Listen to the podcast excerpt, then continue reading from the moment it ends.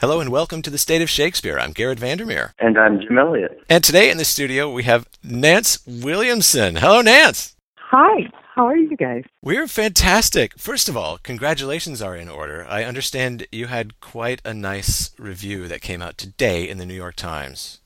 We did. Ben Brantley came to see the five person Midsummer Night Dream that we're doing at the Pearl Theater that Eric Tucker of Bedlam fame directed. And we'd done the play earlier this year at the Hudson Valley Shakespeare Festival and then it transferred to the Pearl Theater. So we're all excited and thrilled to have it continue on.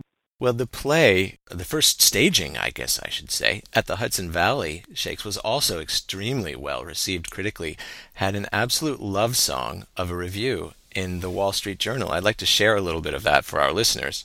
Terry Teachout in the Wall Street Journal writes of this current production of Midsummer Night's Dream that not since Peter Brook's now legendary 1970 Royal Shakespeare Company version has there been so radically original or mysteriously poetic a production of the greatest of all stage comedies.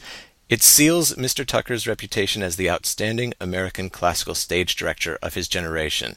That is high praise. High, high praise. No money changed hands or anything with that whole thing.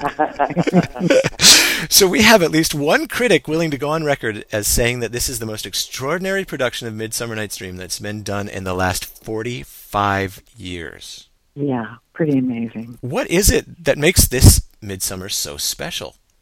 Eric, who I think you have interviewed earlier, he swims in these waters of doing small cast Shakespeare plays, and there's something about that that kind of unlocks the text in a way that, because I think it requires an audience to sit forward in their seats and really hear it and listen to it because the information is coming to you not in a traditional way. And then you hear it differently when you're called upon to to get your ears to hear it in a new way. You know, Eric is such an imaginative guy. But when he walked in, some of us, we were kind of given to him. He didn't necessarily cast everybody, but for the first week, we just played and improv and did all of that stuff that you're doing with strangers on the beginning of the day, how to do this play with five people. So it wasn't cast. We didn't know who was playing what part. And so it just emerged as we started working together and playing together. And it seemed overwhelming in the beginning. And now that we're performing it, it seems clear as a bell. So when someone says, How did you figure that out? It's like, Oh, well, it seems quite simple. But if you talk to us about a month and a half ago, we were like, I don't even know what comes next, much less how we're going to do it. That, I find that fascinating because we interviewed Ted Lewis, who was in another Eric Tucker production. He was in the Twelfth Night, and he said essentially the same thing. He said they had no idea they were doing the second Twelfth Night until very shortly before the show opened. This sort of idea of chaos seems to be working. Yeah, Eric, he loves to rehearse. And so even after something is previewed and opened, if he had his druthers, he would still keep working and still keep rehearsing. But Like before we opened at the Hudson Valley Shakespeare Festival, I believe we reblocked the entire play during that preview process. That's a big change for a five person play to redo the entire thing in a five day period. well, that's very telling. Of course, when you do a remount, you get a chance to work with the actors again. Our listeners may not be aware that professional actors who are working under equity contracts are limited in the number of hours of rehearsals that they can do once the show opens. Yeah, it's different for different kinds of contract. This is a LORT contract. And so I think they can rehearse you no more than five hours a day and no more than 10 hours during the week. But a lot of times they don't even do that. That's just like for put in rehearsals or if someone has to replace if someone is sick, if you know that someone's going to be out and things like that. But very seldom do you go back into rehearsal with the director, with an existing cast, once the play has opened. That usually doesn't happen. But Eric Tucker is not usual. this play was a great success at the Hudson Valley Shakespeare Festival, which is a very different venue from the Pearl Theater. Yes, the Hudson Valley Shakespeare Festival takes place under a huge tent that seats about 540 people when every seat is filled, and it's a deep thrust.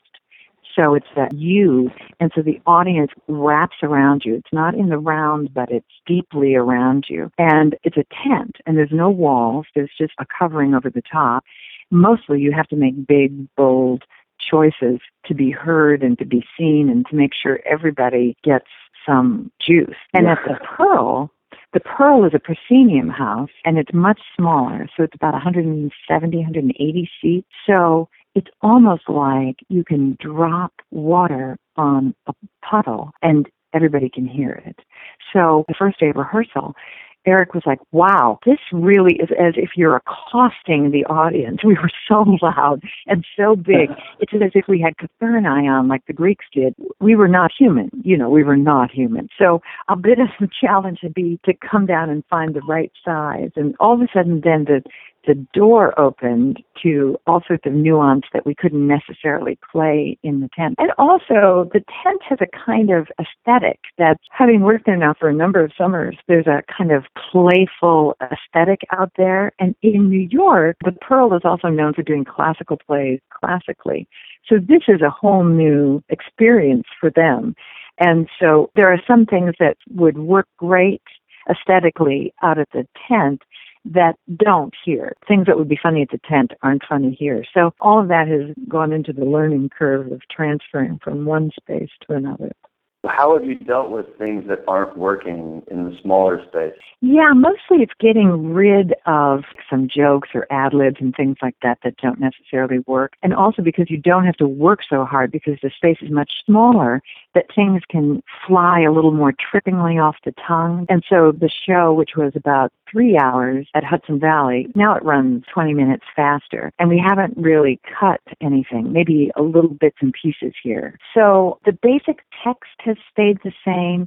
Eric also would kind of uh, there are some deconstructed moments where he takes bits of one scene and puts them here and puts them there and repeats things. And so I think we, in the beginning of Act Two, used to have Pyramus and Thisbe scene that's not there anymore. So that's been the one text change that's happened. But otherwise, the rest of it has just been, instead of having to play something big, fat chords on the piano, it's a little bit like doing scales, just a little lighter and a faster and and more quicksilvery. Well, this is going to be a very difficult ticket to get at the Pearl Theater, but for those of our listeners who are in New York or have plans to go to New York, what is the run? Currently, it's scheduled to go till October 31st. So you can get tickets at the Pearl Theater, but just check their website because our schedule is a little nutty. So just check their website for when the shows are happening. Thank you so much. Nance Williamson, one of five members of the Hudson Valley Theater Company's production of Midsummer Night's Dream, directed by Bedlam Company's artistic director Eric Tucker, being presented at the Pearl Theater in New York City now until October 31st. Nance Williamson, thank you so much for being our guest on the State of Shakespeare today. It's been my pleasure, you guys. Thank you. I'm Garrett Vandermeer. And I'm Jim Elliott. And thank you for listening.